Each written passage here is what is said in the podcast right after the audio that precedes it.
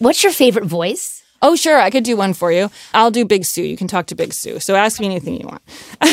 So, uh, Big Sue, what are you doing the rest of today? I'm actually going outside. I got. I have a big. I have a big flat tire on my car. I ran over a nail, so I got to go rip that out with my teeth. I'm gonna get out there right now. It's the your teeth are the strongest bone in your body. So, I run a women's empowerment organization. Beautiful. So, it's all about kind of lifting up women. Uh-huh. What do you think of that? You got to use your knees. Don't use your back. It really hurts to lift a woman with your back. You will break it. Oh, yeah. Don't use your back. Best advice I have. Welcome to Tilted, a lean in podcast. Tilted brings you conversations at the intersection of gender and culture. We dig into topics we're curious about, highlight people and stories that inspire us and we hope inspire you too, and share expert advice to help you make the playing field a little less tilted. I'm your host, Rachel Thomas, co founder and CEO of Lean In. With everything 2020 has thrown at us, we could all use a good laugh. So today on Tilted, we're talking to two women who are experts at using humor to highlight issues that matter, challenge stereotypes, and just make it through crappy days. And these ladies have a lot to say. First off, I spoke to actor, voice artist, and improv comedian Lauren Lapkus. She's the host of the popular podcast with special guest Lauren Lapkus and currently stars in the Netflix comedy The Wrong Missy. You probably know her from Orange is the New Black and HBO's Crashing Too. As you'll hear, her passion for comedy started really early, and she uses it in every area of her life and has lots of advice for how you can use comedy too. So, I guess my first question is there aren't that many women who work in comedy. How'd you get bit by the bug? Oh my God. I feel like that was just what I was meant to do from my whole life. I, in elementary school, was really obsessed with Saturday Night Live, and that was how I really started to feel like, oh, I really want to be a comedian. But it is interesting that you say that because I feel like so many of my influences were men. I just loved Chris Farley and Adam Sandler and David Spade and all those guys. That was what I looked to. I was like, oh, I want to be like them. So as I got older, I found like women that I was emulating myself after. The first thing I did was children's theater. That was the way that I got started, really. And there was like a local children's theater that we had in my town where everyone could audition. And I really just got small bit parts where sometimes I got to improvise as the character. I was in like Beauty and the Beast as Mother Wolf, which is not a character in Beauty and the Beast, but got to like do improv in my little moments in the play. And I just loved getting laughs. I mean, it really was like that kind of thing of being on stage and having people laugh, and it just felt so good. And I was always kind of a class clown too, so it kind of just formed that way. And started doing improv in high school after not getting into like any plays at school. I would audition for every single play, and my school just had a lot of very talented actors, and I think I was not one of them. So my teacher just like suggested that I take classes at Improv Olympic in Chicago, and that's how I really got into where I am now. There's like a concept in research, the lonely only. Mm, tell me more. So it's, you know, you're the only woman in the room, mm-hmm. the only woman on the set. You get the gist. Yeah, yeah. Has that been a big part of your experience? On some level, yeah. I mean, like in improv, especially when I was starting, there were way fewer women involved. So almost every improv team that I would be on, I'd be the only girl or one of two. And for a long time I didn't mind that. I have to say. I think part of it is because comedy like I felt growing up like it was like a boys club. I wanted to be part of the boys club. Getting to be in that and be like, I'm the funny girl. So there's something that felt kind of cool yeah, about it. Yeah, nothing wrong with that. That's yeah. Cool. Yeah. But I mean, I have to say, like, as that has changed and now the landscape of improv is so different, there are so many more women doing it now. And I have like an all female team. I value that and love it so much. And I don't think about it anymore. But I think being younger, there was like some element of, oh, I got into the cool thing, you know? But I'm grateful now that there are so many women involved because it just feels more like a space for us. We share vulnerable stuff, we share secrets, we embarrass ourselves. It's the kind of stuff that I feel like can only happen in like a safe group of women. It just feels so secure and like we're holding each other, you know? It feels like something that wouldn't be able to happen with just like a you know, an old group of a bunch of guys and one girl or something. There's just like that difference of seeing each other on a certain level. You were on Orange is the New Black. Yeah. And so anyone listening who knows you will want yeah. to hear about that experience, what it was like. Oh, it was so cool. And it was, I mean, it was mostly women. So that was kind of amazing and also intimidating. I think like coming into a set where there's 50 strong, cool women standing around, it's like you just don't get that experience very often in life. I was definitely nervous about it. I think I've grown a lot in the time since that show started. That was one of my first big jobs. So there's already the element of I don't really know what I'm doing on a set in general. But then working with all these women where I'm like, oh my God, I'm so inspired and like intimidated by them. They're just like strong, cool people who know who they are. And I don't know if I necessarily felt that completely for myself at that time. So it was kind of crazy to be around these people and be like, kind of taking them in. Just, it was a lot. It was empowering, but kind of like, whoa. So for people who've never done it, what are one or two of the core principles of improv where you're like, everybody should know this? Yeah. The main things are yes and, which means if you say something in the scene, I'm going to support it and add something. What it also means it's not just saying yes to what you're saying, it's saying yes to the reality of what you've established. So if you're like, this bar is really great, and I'm like, we're in a library, then I'm like, or I'm negating it and not helping. but if you say like, this bar is really great, and I'm like, no, it's not. It's actually too loud. I'm still agreeing with you because I'm establishing that same reality, but I'm like having a different opinion. So it doesn't have to literally mean you're just agreeing with people. But I think it works in real life that I can agree with the reality that you're talking about and have a different opinion than you, and we can still have a nice conversation and keep it going.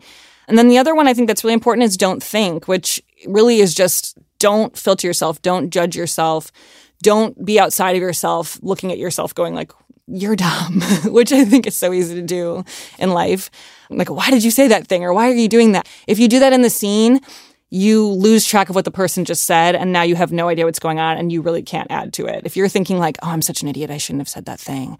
One of the things I was struck by when I was looking at a lot of your work is you make up so many characters on the fly. Yeah. Like, all the time. Do you have a favorite or yeah, anyone really kind of you have an attachment to? I do. I have like a few that I've done. So I do characters on my own podcast, but also on Comedy Bang Bang and it's a podcast where Scott Aukerman inter- interviews comedians in character. Like, so we're all on as different characters and sometimes they recur. So people start to get attached to certain characters that come on the show. And that is kind of where a lot of the characters that I care about, it comes from that feeling of like the audience caring about them and wanting to hear them again. So I have a a middle schooler named Todd, who's one of my characters, and he's someone that I love to play because so many of my characters are really just fully like my id coming through. I can say the nastiest or worst or craziest thing or most offensive thing or just whatever I want, and there's no repercussions, so it's really fun. Do you think about stereotypes about women or how we see women when you're constructing these characters? So many of my characters are inspired by people that I see on either like reality TV or around town that I'm kind of repulsed by, but also like attracted to. like it's like this sort of push and pull of I like to look for like the worst thing in people, but also like have fun with that.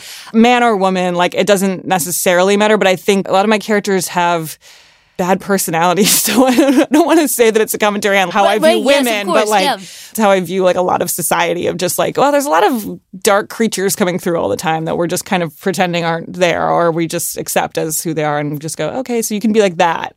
I would never want to be that person, but that person walks around all day and the world revolves around them and what's that like for them? So That's super interesting. Um, What's funny is you said earlier that it was a little bit of your id. So Yeah. is it cathartic for you to kind of play these over the top, sometimes awful characters? Yes, it's so fun. I feel like learning improv, one of the main things that you learn in Upright Citizens Brigade, one of the theaters that I perform at, the motto is don't think. And so you spend all of your time kind of learning how to check out of your brain and use a different part of your brain so that you're not judging yourself during the scene or like stopping yourself or filtering or trying to think about too many things at once. You want to just be in the moment.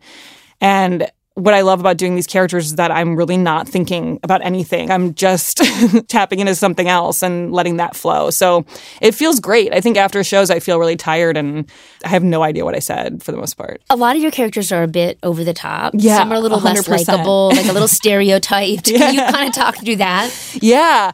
I mean, I truly love playing people that you hate. it's very fun. There's just something so fun about being the worst person in the room. I mean, I watch so much reality TV. I love that stuff. And a lot of those people are really unlikable, at least in how they're portrayed on the show and how it's edited. And we love to hate them. Real Housewives, whenever I've gotten to meet a few of them and I, I'm bowing down, like I love them. But on the show, they're often portrayed as like villains and like crazy people and they're screaming at each other and they're as drunk as they've ever been. And that's something I've never done in my life. I've never gotten wasted and screamed at my friend. I would never, but it sounds kind of liberating. like, I don't want to hate anyone in my life enough to scream at them that much, but I've thought about how fun it would be to create a show with a few of my close friends where that's how we act to each other. Like we just talk to each other like we're real housewives. Your shirt is hideous and your hair is ugly. Like you look awful. Like you would never say that to your friend, but like being a character who can say that, it's, it's very free. You can go anywhere. So I really enjoy playing the gross people. Is there any social commentary in that for you? I mean, I think there is just inherently, like, because I'm pulling from so much stuff that I've witnessed and just like my point of view of the world. Yeah, I think there's a lot built in there that I don't consciously think of, but I'm disturbed by like everything. so watching TV and not to get political because I don't want to, but watching that stuff, it's like just everyone in the background of the State of the Union, like everyone there, I'm like fascinated by these people and like what's going on in their minds and who they are. And I like to just pull the worst part of someone and make that the focus. So I think a lot of my characters are really just the worst part amplified. One of the other things that you've talked about a little bit that I was struck by is this idea of punching up versus punching down. Mm-hmm. Oh, yeah it's much more fun to punch up than it is to punch down. It feels bad. I think the times when I feel like made the mistake of punching down, I really regret it. Anytime I've made fun of somebody who is in a lesser position or it's about something that they can't control. I feel guilty about it. And I'm thinking of things now that I've said that I'm like, oh, why did I say that? That wasn't cool. Like, that's just not worth it. But punching up is the most fun because those people deserve it. and do you learn? So, first of all, could you explain to people just what punching up yeah. and punching down is? Yeah. So, punching up would be like making a joke about someone in power where I have less control than they do or I have less power than they do. So, it's like my attempt to bring them down a little bit, just like humble them. Punching down would be like making fun of a sick kid or something, where it's like, well, they don't deserve that. They didn't do anything to deserve being made fun of or to deserve a joke against them. One of the things you've talked about a little bit, I've read some of your interviews, is how powerful you feel when you're being funny. Oh, yeah. Can you talk about that a little bit? Yeah, I feel like I didn't know I said that, so that's cool. but yeah, I do feel that way. I feel like it gives you this feeling of, oh, I can do anything. Going on stage and especially coming out with nothing and doing Comedy Bang Bang sitting there backstage and thinking like I have no idea what I'm going to say or what I'm about to do. It's a little scary, but it's also really exciting because then when you come out and there's the feeling of, oh, I figured it out. It worked. Whatever we said made sense and like people enjoyed it and they were laughing. It gives you a rush. It does feel amazing. Do you use your improv skills in your everyday life? Are you like so glad you can do this? Yeah. Oh my God. It's so great. Honestly, like I feel like people should try it just as a one level thing of, as a way to like get out of your head. It's not for everyone. I'm not saying like everyone should be an improviser, but it's a great tool because it helped me so much with like staying in the moment, listening to people, reacting to what they said and not just what I want to say next, trying to stay on task in the moment and just following things through. It's also just great to stop judging yourself and try to get out of your own way. I think that's helped me so much with that. Do you employ humor in the moment to get out of situations you oh, don't want to be in? Yes, like all the time. Tell oh people to like screw you, but with a smile on your face. Oh, like, yeah. yes. It's the best. That's how I've gotten through my whole life. I mean, like, right, it's like all more. I have, okay? I've like relied on this tool. This is like my best muscle. And I use it all the time. There's like so many situations as a woman where you're talking to some weird driver in your Uber who's making you uncomfortable uncomfortable or whatever and you kind of like shut it down pretty quickly. I mean, without being rude. I think we have all these moments in our lives I would just speaking as a woman, I can't speak for all women, but like that feeling of, okay, this is uncomfortable. I'm in this situation that I would rather not be in. I don't really know how to get out of it. I don't know if it's going to turn on me or something bad might happen here if I say the wrong thing or do the wrong thing. So, how can I soften this moment and make myself more comfortable? So you probably know this, but there's a fair amount of research that shows that humor can be a really good tool in the workplace or in mm-hmm. difficult situations, but can be a little bit of a double-edged sword for women. If you do it right, it's cool and it hits. If you do it wrong, people yeah. kind of don't like you or they roll their eyes. Absolutely. Any advice for people listening, given this is what you do, and yeah. how do you use humor? Yeah, I mean, I think it's really helpful, definitely in situations that are uncomfortable, or if you have an awkward moment with somebody, you can lighten that moment, and that's really nice. I've had moments where it just doesn't work, or, you know, if you don't know the person and they don't get that you're joking. So I've had moments in work environments where, like, you know, you make a joke and then someone's, hmm, and then you're like, oh, what? But then you like missed the moment to explain that you were kidding. And then you're like, oh, I think they might think that I'm mean or something, or like they just didn't get what I was doing there. And there's no way to fix it. So there are moments where it can like sort of bite you. But I think ultimately it's my favorite thing because I think socially, like, I still feel like I have social anxiety, but I definitely have had it worse in past years using that as just a way to cut through that it just really helps me. I don't know, but it's not something you can teach. So I mean, it's not something for everybody. You know, it's not great advice to just say like, well, but just be funny and work through it. Some people are just so like, fair. yeah, you Some know, people are not funny. no, and that's okay. And maybe that person's like super sweet, and that's how they get through everything. And I'm like, I, that's great too. There are so many ways that we all armor ourselves to like get through things maybe just something to keep in mind is like not to take everything so seriously. Like if you're in a work environment where like your natural reaction is to, like get pissed at someone, like maybe just stop for a second and be like, huh, like what's another way I could react? The more you do that, the more natural it becomes. I have a few people in my life who I know who are really quick to anger and it's like, wait, just like wait for one second. Take that millisecond to make a different choice because that's something that improv teaches you. While it's don't think, at the same time, it's also what's the best choice right now? Your brain quickly filters through five things and you're like, what's the most effective thing that'll like amplify this moment and make it better? And that works in life. You know, that is a jewel because I do think if you can give yourself the moment to do that, even if it's not funny, whatever Yeah, you yeah. say next will be better. And if it's not the expected response, that's probably pretty disarming in a good way Yeah. to the person who just said it. So one of the things you said when you were talking about Orange is the New Black is I didn't have the confidence then. I'm paraphrasing you. Yeah. Which means you're feeling a lot more confident now. Yes, yes. I mean, I do feel like I've grown so much in that time. So much of it, I think, comes from experience, like getting to be on more sets and have the life experience to get through stuff. But I've also had like big life moments. Like I got divorced, I got remarried. I've had like big things happen in my life that hadn't happened at that time. And that kind of thing makes you take stock of who you are and what you're doing and why you're doing it. Having to make the decision to get divorced is such a big decision. Like, Huge. wow. Yeah, huge. just you're thinking like okay my whole life can change if i decide to change it and that's so empowering it feels kind of amazing to make that choice for yourself and i think doing that while it was very difficult and emotional and everything that comes with that it also propelled me to follow my gut more and like i think that's given me so much confidence in my life I love that. You talked about wanting to do this since you were little or wanting Mm-hmm. to be funny. Would your young self ever imagine where you've gotten? Honestly, I think I want to say no, but then I, the answer is yes because I always I thought that's what would happen. like I saw myself on TV, like I was like, that's what I want. I think the humble part of me wants to be like, God, I'd have never dreamed or whatever. But like, I'm actually like, yeah, it's exactly what I dreamed. It was like what I hoped for. I was sitting in my high school going like, I can't wait to get out of here and move to New York and be on TV. And then I was like, I got to do that. Yeah, yeah. I guess the answer is yes. You mentioned not getting into a lot of the school plays and Yeah. stuff. Was there a moment in there where you were like, this is never going to happen?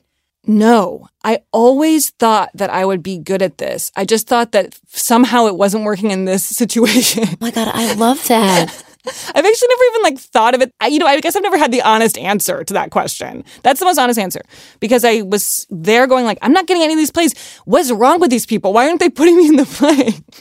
I- I should be in the play. Are you kidding? I'd be great in the play. And then like I'd just be crying about it and be like, well, I guess I'll audition for the next play. And then I didn't get in the next play. I'm like, I should really be in the play. so it just was that feeling once I had one teacher who really saw that in me, I think that was the game changing moment. His name's Aaron Carney. I always feel like I have to say his name because he really did give me like the exact push I needed. He put me in the right place. He was like, go do this improv thing. That's what you should do. It's not to say like I shouldn't have been in Midsummer Night's Dream. Like I probably wasn't doing a good job at that, but it was what was presented to me as an option. So once I was given like another option of like this is probably a more specific field for you where like you'll actually do well. Like that was everything because I still had the confidence, but I was putting it into the right category. I think it's amazing you had the confidence through all that, though. I don't know why. I don't know why. I Good parents or something. I don't know. Hey, Tilted listeners. Before we hear from our next guest, I want to let you know about something new we're trying. For our final episode of the season, we want to hear from you. Give us a call at 855 4 Tilted. That's 855 484 5833 and leave a 30 second voicemail telling us how you plan to make the world a little less tilted in 2021. We'll share the messages that inspire us most, and we may even follow up with you to learn more. Again, that's 855 4 Tilted to record your message. We can't wait to hear from you. Now let's dive back into this week's episode. Next up, I sat down with stand up comic Cameron Esposito. Cameron's known for using comedy for social commentary, including rape jokes, her special about sexual assault from a survivor's perspective. She's currently the host of the podcast Queery and recently released a memoir titled Save Yourself.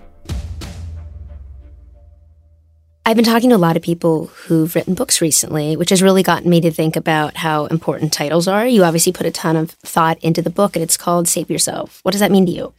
Yeah, so it has a lovely double entendre. I was literally saving myself for marriage as a young devout Catholic, and also the way that stand up factors into my life. Is this Yeah, a factors sentence? into your life. That's a the way that stand up works in my life and the decisions that I made outside of the church really were to save myself. I was raised very Catholic, didn't know gay people were real, went to Catholic school my my whole life through college and also attended a Catholic school for college where you could be kicked out for being gay, even though I never saw that happen to anybody.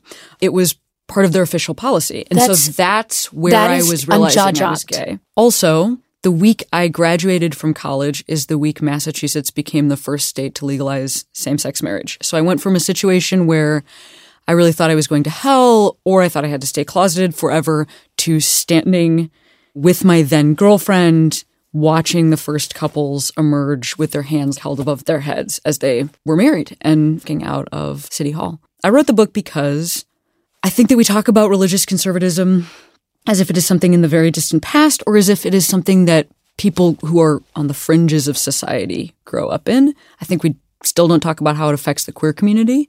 And I think we also don't talk specifically about how Catholicism affects the queer community. Some folks maybe would think of Catholicism as sort of a mainstream religion because there are Catholic colleges that have good football teams. But for me, it was a pretty damaging way to grow up.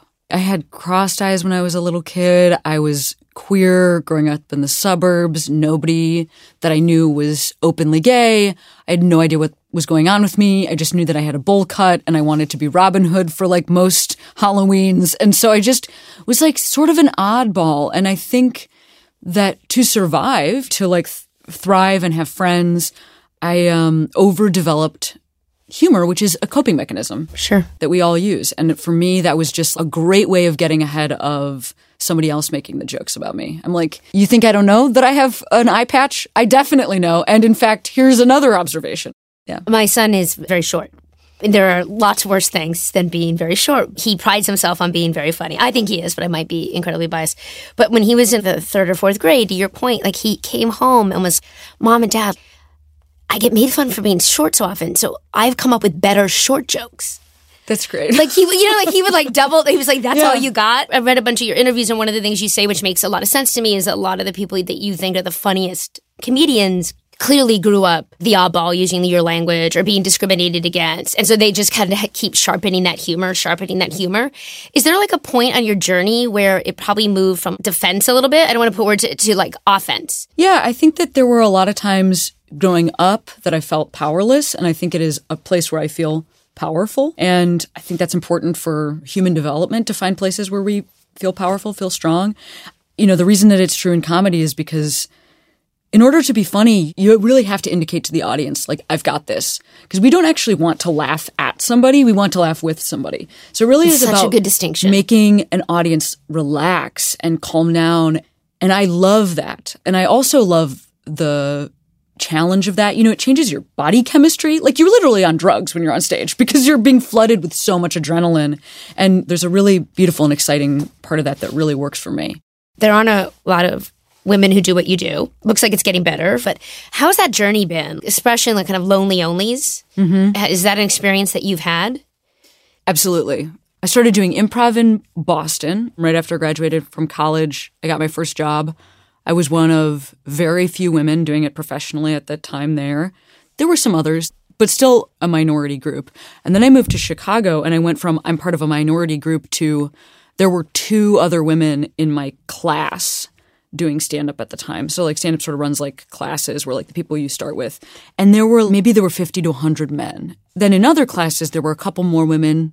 So maybe overall it's a scene of 200 men and 20 or 15 women. I was also the only gay person.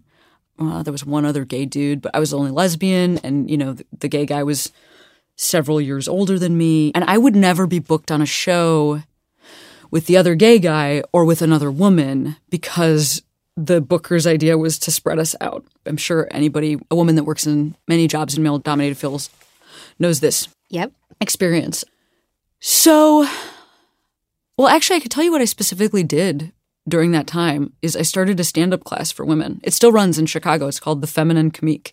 and you can take it. I trained 200 women to do stand-up and there are hundreds more who have taken the class since that time. And it really was because what I felt was happening was that women didn't feel comfortable getting to an open mic.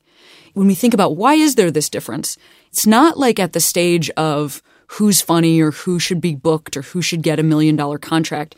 It really seemed to me to be at the stage of getting started. And, you know, women are not cultured to be funny, as we've been talking about earlier. Women are not cultured to literally stand and be looked at. We're not cultured to be beheld, except if we're sexualized. We're not cultured to think that we should say a sentence full stop. I had only one rule in this class, which is that if you apologized for the joke that you were about to say, you just had to go sit down and then come back up Was and that start hard? again. Was that hard for the women going through it? Yes, yeah, but like you can weren't see that. punished. You didn't right, lose right, your no. I get it. It, would- it made you just had self-aware that you would just a muscle apologize for yourself. Yes. Yeah. Anyway, I tell this whole story because I think it applies a lot of different places. Is that we're not at the higher levels often because we're not at the lower levels, and when we are at the lower levels, we're not given the training to get to the middle levels, and so it really is about shoring up the skill set that men come in with. You know, men are taught when they're children. If you have something to say, say it. We oftentimes are not. Yeah, or say it, but not too loud. Yeah, exactly. Specifically, as a queer person, I felt pretty unsafe coming out in the situation that I described earlier.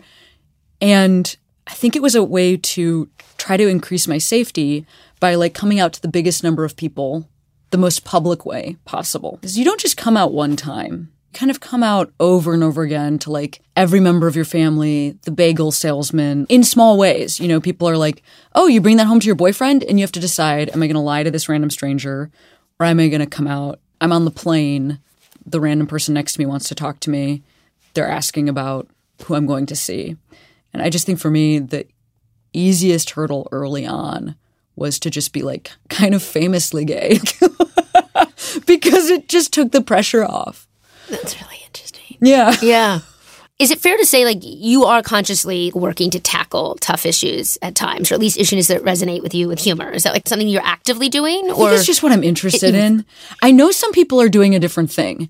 Sometimes I look at a comic who's just like fucking around and telling jokes about spaghetti or something, and I'm like, amazing. Sometimes I wish I could be that. When we watch TV, most television shows are written from that perspective based on who's in the writer's room, who created that show.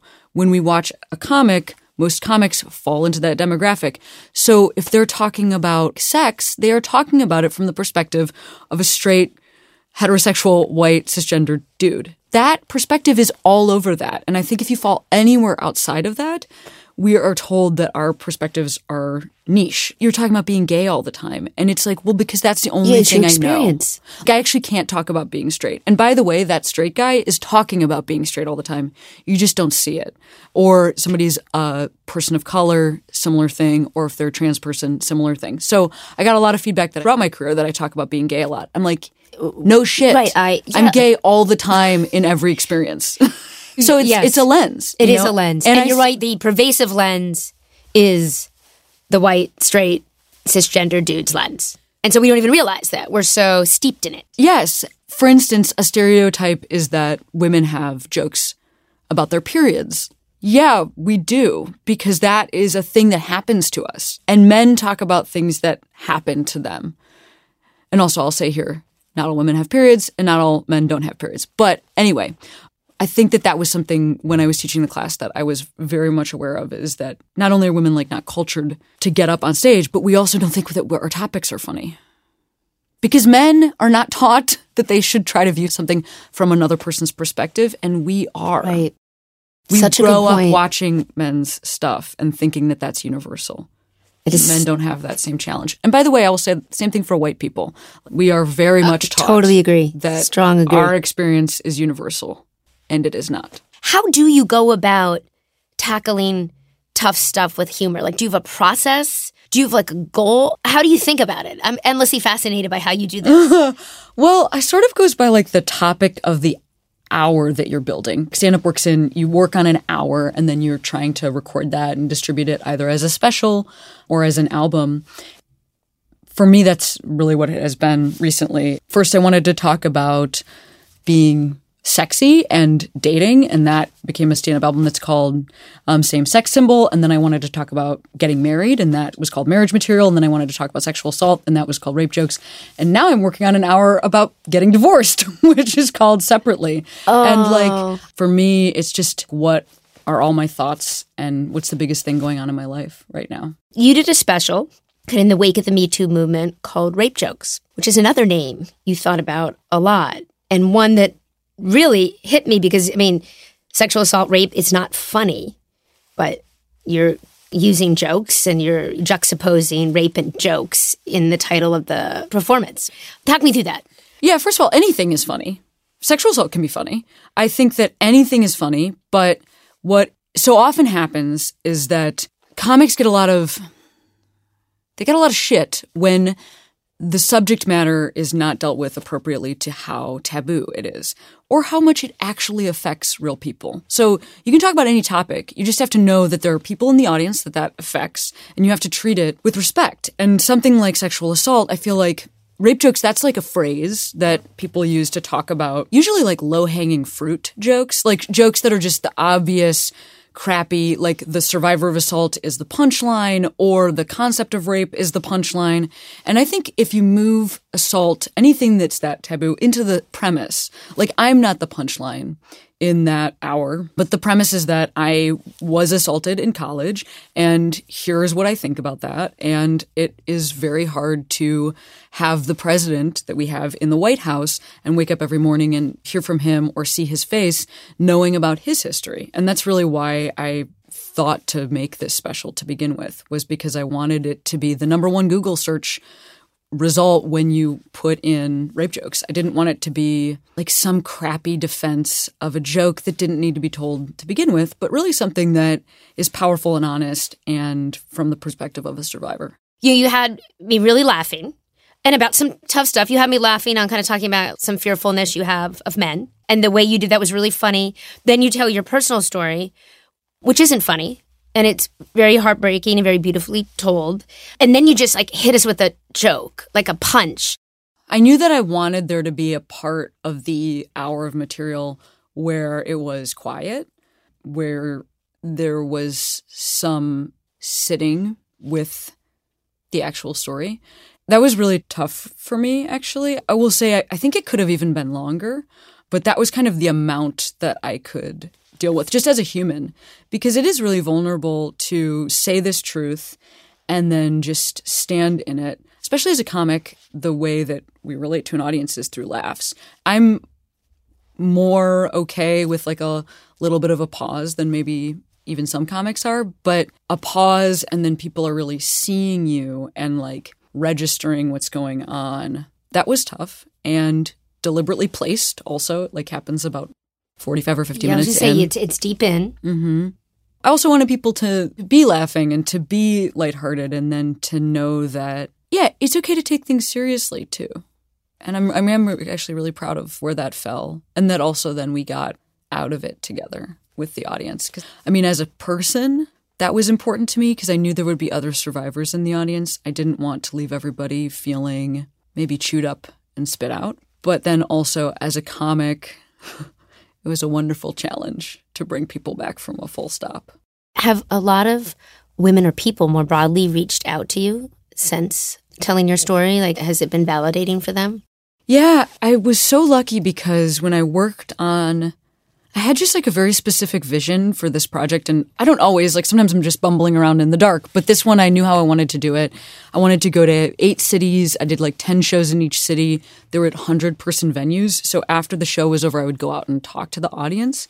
Because at the time, I hadn't really announced the title. People didn't 100% know what was going on or what was going to happen in the show. And I felt like I had to be available for people after. And more often than not, what happened was that multiple people in the audience outed themselves to me as survivors, and I got to say, I'm so sorry that happened to you, which is like the right thing to say. You know, we're always like trying to figure out what is the right thing to Sometimes say. Sometimes the simplest. And the right thing to say Yep. is just, I'm so sorry that happened to you. You know, you don't have to fix it because you can't.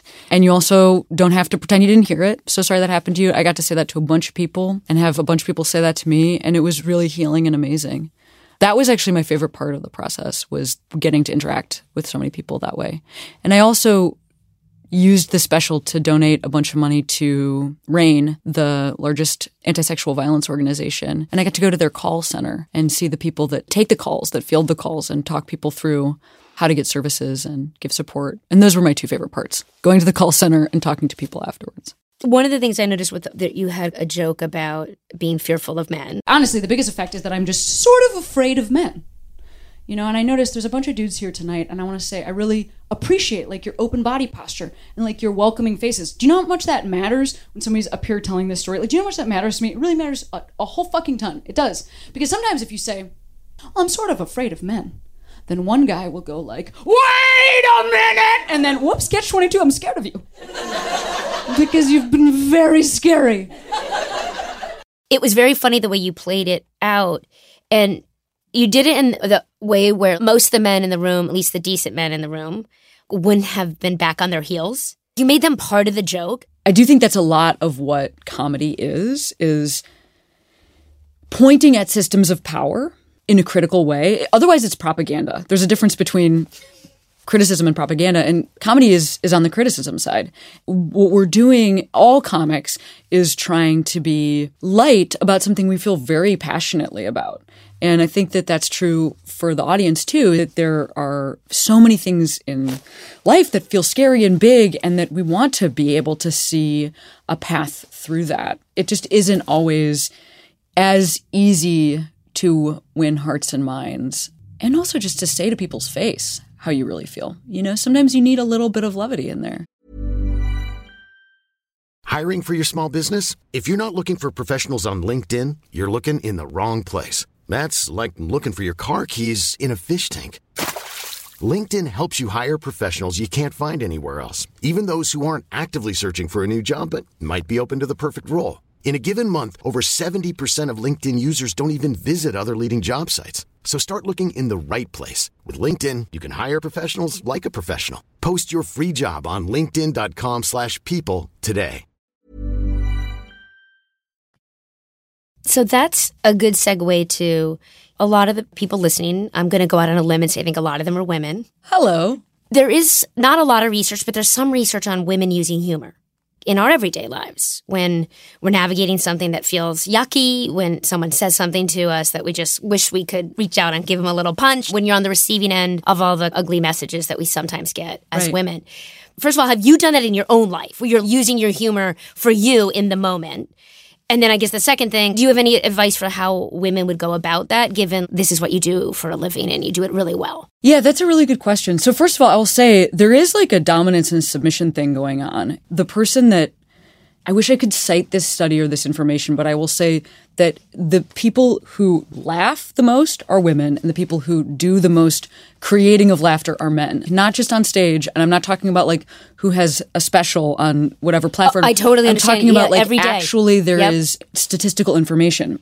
And that is because even in primates, baring your teeth and showing a smile can be an act of submission. And then the other person gets to talk, they get to control the situation. You're just responding. Of course, it makes sense in our larger world that women are less comfortable using humor. Also, humor tends to require that you have one specific opinion about an event and that you're going to stand by that, which is also something that women are not taught. So, yes, we are not in comedy for a reason. We are underrepresented there statistically because we are underrepresented in this skill set. And I guess in terms of how to use it in your day to day life, you know, this is actually a really interesting question because I'm going to say something that might surprise you, which is even though I think we use it less effectively professionally or less frequently professionally, I don't mean effectively like that women aren't as funny. I mean, we have a much larger barrier to overcome. It is harder for us to get there because of how we're cultured. I think that in the workplace, we tend to joke around about things that we are serious about when we are scared. And I would love to encourage women to say how they really feel because, especially in a situation where you're being put in an uncomfortable position or where you, you know, I, I, think of harassment, something like that. A lot of times our safety is really on the line, and sometimes it isn't. Whoever's listening, you would know that better than me, which of those situations you're in. And I want you to protect your safety above all else. But if this is a situation where you could just say it, but it feels really hard, that might be worth working on. Yeah, that's such good, thoughtful advice that I do think a lot of times when we do use humor, like in the workplace or in a difficult or awkward situation, there is actually something else we want to say. I mean, it makes sense too because, I mean, literally, we are afraid of being physically hurt. That is the root of that thing. We don't want to be assaulted in some way. Also, we don't want to be pushed out of our jobs. You know, so sometimes edging into our feelings is the best we can do. And so I just want to acknowledge that. That's what I'm saying about safety. But even acknowledging that, I think we could move closer. I think we could all uh, lean in the direction of saying what we really mean. Lauren and Cameron definitely made me laugh, but they also gave me a lot to think about. I was struck by just how complicated humor can be for women. It's not something we're taught to use the same way that men are. But when wielded correctly and confidently, it can be a powerful tool. And Lauren and Cameron are great examples of what that can look like. That's it for today's episode of Tilted. Before we sign off, just a quick reminder to leave us a voicemail at 855 4 Tilted. That's 855 484 5833 with your ideas for making the world a little less tilted in 2021. We can't wait to hear what you have planned, and we might even feature your idea in a future episode. You can subscribe to Tilted on Apple Podcasts, Stitcher, Spotify, Google Play, or wherever you get your podcasts. Our executive producer is Sandy Smollins. And special thanks to Ali Bohr, Chelsea Paul, Kate Urban, Madison Long, and Nicole Roman from the Lean In team. And Caitlin Thompson, Ireland Meacham, Jacob Kramer Duffield, and Matt Noble at Audiation.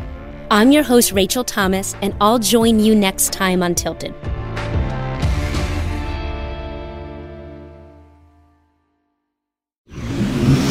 Audiation.